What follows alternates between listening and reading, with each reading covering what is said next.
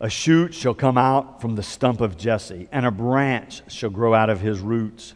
The Spirit of the Lord shall rest on him the Spirit of wisdom and understanding, the Spirit of counsel and might, the Spirit of knowledge and the fear of the Lord. His delight shall be in the fear of the Lord. He shall not judge by what his eyes see, or decide by what his ears hear, but with righteousness he shall judge the poor, and decide with equity for the meek of the earth. He shall strike the earth with the rod of his mouth, and with the breath of his lips he shall kill the wicked. Righteousness shall be the belt around his waist, and faithfulness the belt around his loins.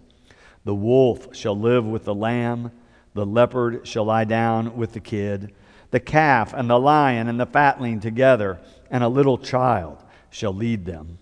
The cow and the bear shall graze. Their young shall lie down together, and the lion shall eat straw like the ox. The nursing child shall play over the hole of the asp, and the weaned child shall put its hand on the adder's den. They will not hurt or destroy on all my holy mountain. For the earth will be full of the knowledge of the Lord as the waters cover the sea. On that day, the root of Jesse shall stand as a signal to the peoples. The nations shall inquire of him, and his dwelling shall be glorious. This is the word of God for the people of God.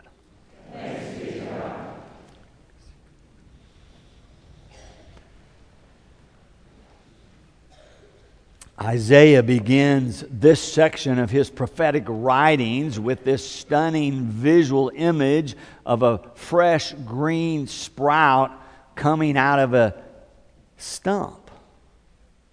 Because Isaiah wants people to hear what he's saying as he is proclaiming that with God, what looks dead can produce life. My daughter has a couple of beautiful Bradford pear trees in her backyard. Well, she used to have two, now she only has one. Because a few months ago, one of those wonderful windstorms of Oklahoma came sweeping down the plain and knocked half the tree into her neighbor's yard. The arborist came out and gave a look. They said the best thing is just to cut it down. So they cut away the dead limbs. They cut down the part of the tree still standing and within a few days, you could see the stump turning brown and gray. But then a few weeks later, I was over there and looked out the back window, and guess what I saw? A fresh sprout, a fresh branch growing out of the stump. They trimmed those off as well. I was back a few days later, more sprouts coming up, more branches growing out of an old, what looked like dead stump. There was more life in the stump than any of us would have imagined.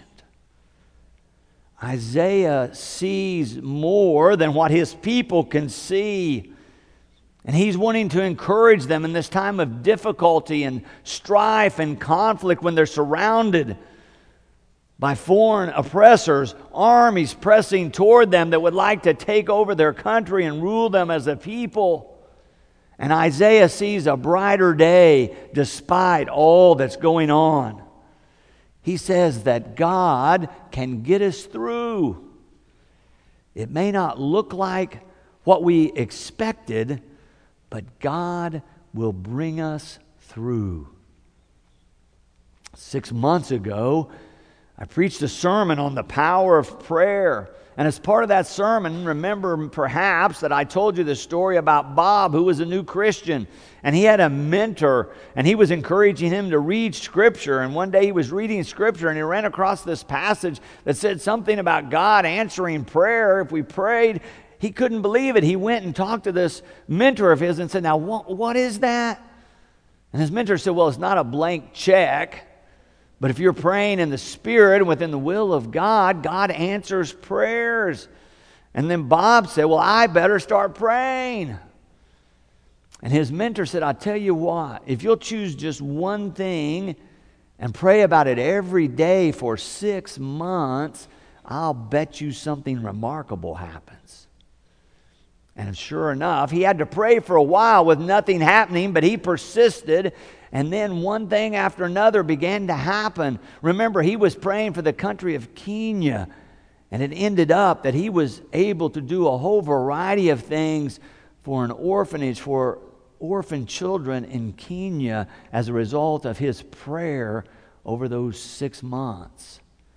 At the end of that sermon, I invited any of you all who would be interested in working more on your prayer life to take this six month prayer challenge, to choose one or two things and really focus on them and pray for them every day and see if God might not do something remarkable in your life.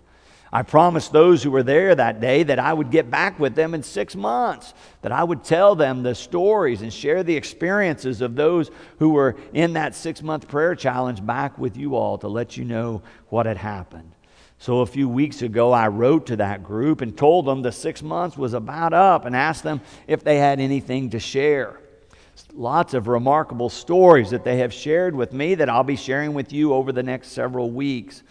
But one theme that emerged that I want to share with you this morning is that they said they could discern God's activity more clearly in their lives. Whether or not their prayer had been answered, they could discern God at work more clearly in their own lives. Several of them wrote that they simply had a deeper and more profound sense of God's presence being with them as they went through their daily lives. But I want to read to you what a few of them wrote. One commented, My own relationship with God has deepened in the last six months, in part because of the prayer challenge. You directed us to pray for one thing in particular. And while that one thing wasn't my own relationship with Christ, it has definitely grown. I often whisper, Reveal thyself in my meditations, or abide with me. Or I repeat the Jesus prayer over and over Lord Jesus Christ, have mercy on me. It dawned on me a few weeks ago that I, in fact, do feel God's presence more than before. God has sent the Comforter in a way that I have not previously experienced. Another wrote, My first thought was that I really don't have anything to report back. But upon further reflection, over the past few days, I've come to realize that something did happen, just not in the way I expected. Or this one the prayer was answered in an entirely different way than I thought. I think God's answer was better than what I was praying for as a result. Now, notice with me how these testimonies parallel Isaiah's experience all those hundreds and thousands of years ago. Isaiah describes this vivid portrait of how this new work of God that is sprouting will look very different than what we would expect he begins to describe a vision that is radical in terms of what we expect. Let me just read you a portion of that out of verse 6. He says, The wolf shall live with the lamb. The leopard shall lie down with the kid, the calf and the lion and the fatling together, and a little child shall lead them. Isaiah, in the midst of conflict and division, has a vision from God of harmony and of peace. He describes it in terms of the animal kingdom and how all these animals will live together in harmony.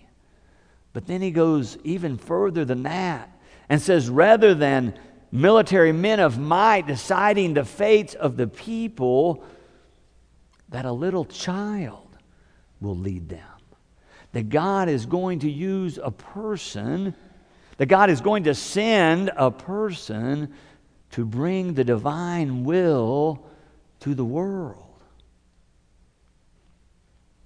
Of course, the early church, as they begin to reflect upon their experience with Jesus, begin to see Isaiah's visions as prophesying the coming of Jesus of Nazareth.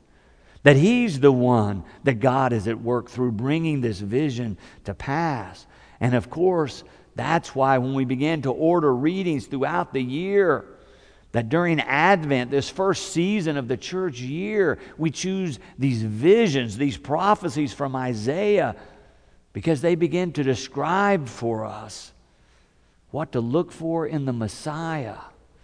And it is a different kind of Savior than we look for in the world.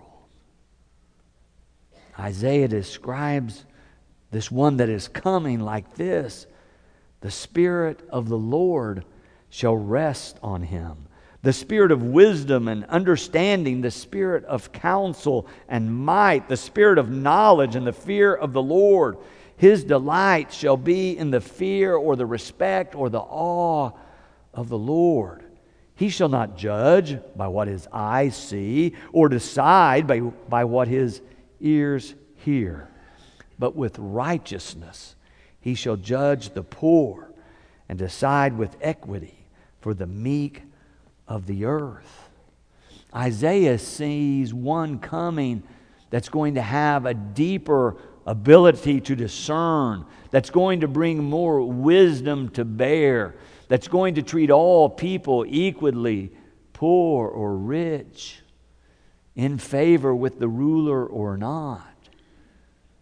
This one coming will judge and bring wisdom in a deeper way. I just imagine those earliest followers of Christ after his crucifixion and resurrection trying to make sense of all that. They begin to remember what he said and they hear the echoes of Isaiah's vision. Remember that place where Jesus preaches. It's known as the Sermon on the Mount. You can find within that something we usually call the blessings or the Beatitudes. You can read them in Matthew 5. I want to read them to you. See if you do not hear echoes of Isaiah's visions in this. Blessed are the poor in spirit, for theirs is the kingdom of heaven. Blessed are those who mourn, for they will be comforted. Blessed are the meek, for they will inherit the earth. Blessed are those who hunger and thirst for righteousness, for they will be filled. Blessed are the merciful, for they will receive mercy. Blessed are the pure in heart, for they will see God. Blessed are the peacemakers, for they will be called children of God. Could you hear it? Jesus is using the same vocabulary about righteousness for the poor and the meek describing that the peacemakers are the ones who are the children of God. In other words, that God is at work creating peace in the world. Or maybe you remember that other passage.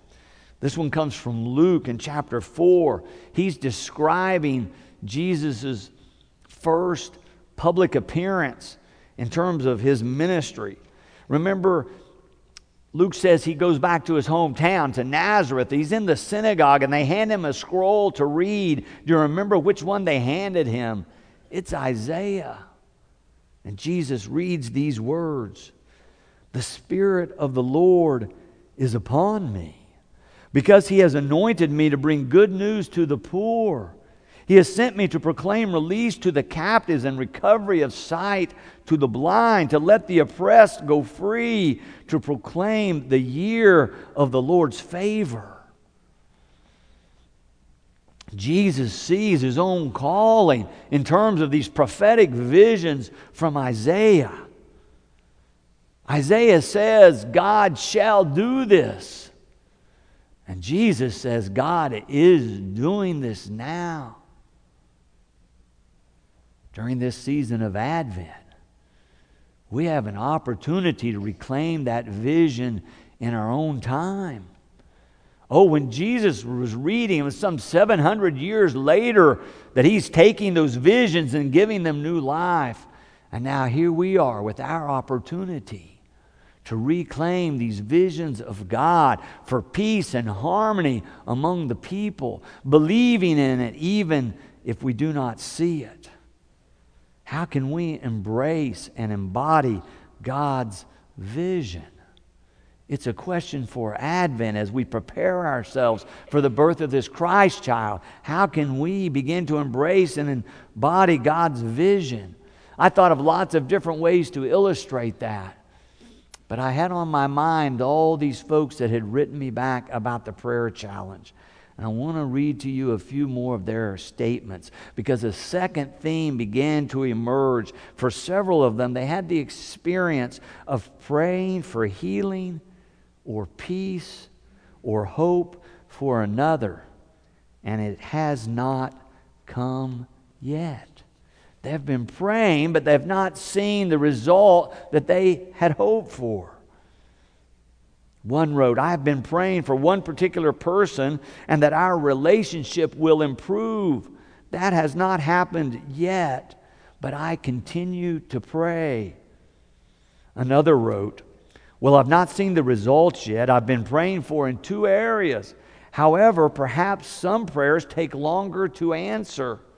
I have faith that whatever the result, that it will occur at some point if I keep praying. My faith is firm that all prayers are answered in some way. Another person sent me this. I did not experience the result I wanted with my prayer commitment, but I felt comfort and guidance and believe God is at work in our lives. One more. The person wrote, My concentrated prayers have become part of my pattern of living. It's a habit I don't intend to break, regardless of whether the other person gets better or not. My own outlook has become more receptive to praying without ceasing. As I was reading through those, I thought that sounds just like Isaiah. He lives in the midst of strife and conflict, yet he perseveres in believing that God is sending a grander vision, and He will continue to proclaim it until it comes. The very last verse of what we read, Isaiah is looking to the future and says, On that day. And then in the very next verse, again, on that day. And he begins to describe what God is going to do. I begin to think, how could we begin to embody and believe and persevere like Isaiah. I've put a couple of things in your outline. Just a couple of suggestions of next steps that we might take to help open this gift of peace. Pray daily that you'll experience and embody peace in your current circumstances. Despite circumstances, Isaiah began to believe that God was bringing peace and began to embody that. Maybe we could do the same. Or perhaps you could pray that God shows you how to offer forgiveness to another so that a way to peace is opened. So often, when we're in conflict, we wait for the other. We think that someone else has to take the next step. But what, as followers of Christ, believers that God is at work in our world, we were willing to take another step to open a way to peace or forgiveness. Isaiah says, On that day, on that day, the root of Jesse shall stand as a signal to the peoples. What if we stood as a signal to the peoples in our day? Oh, it would be a glorious day. Amen. And thanks be to God.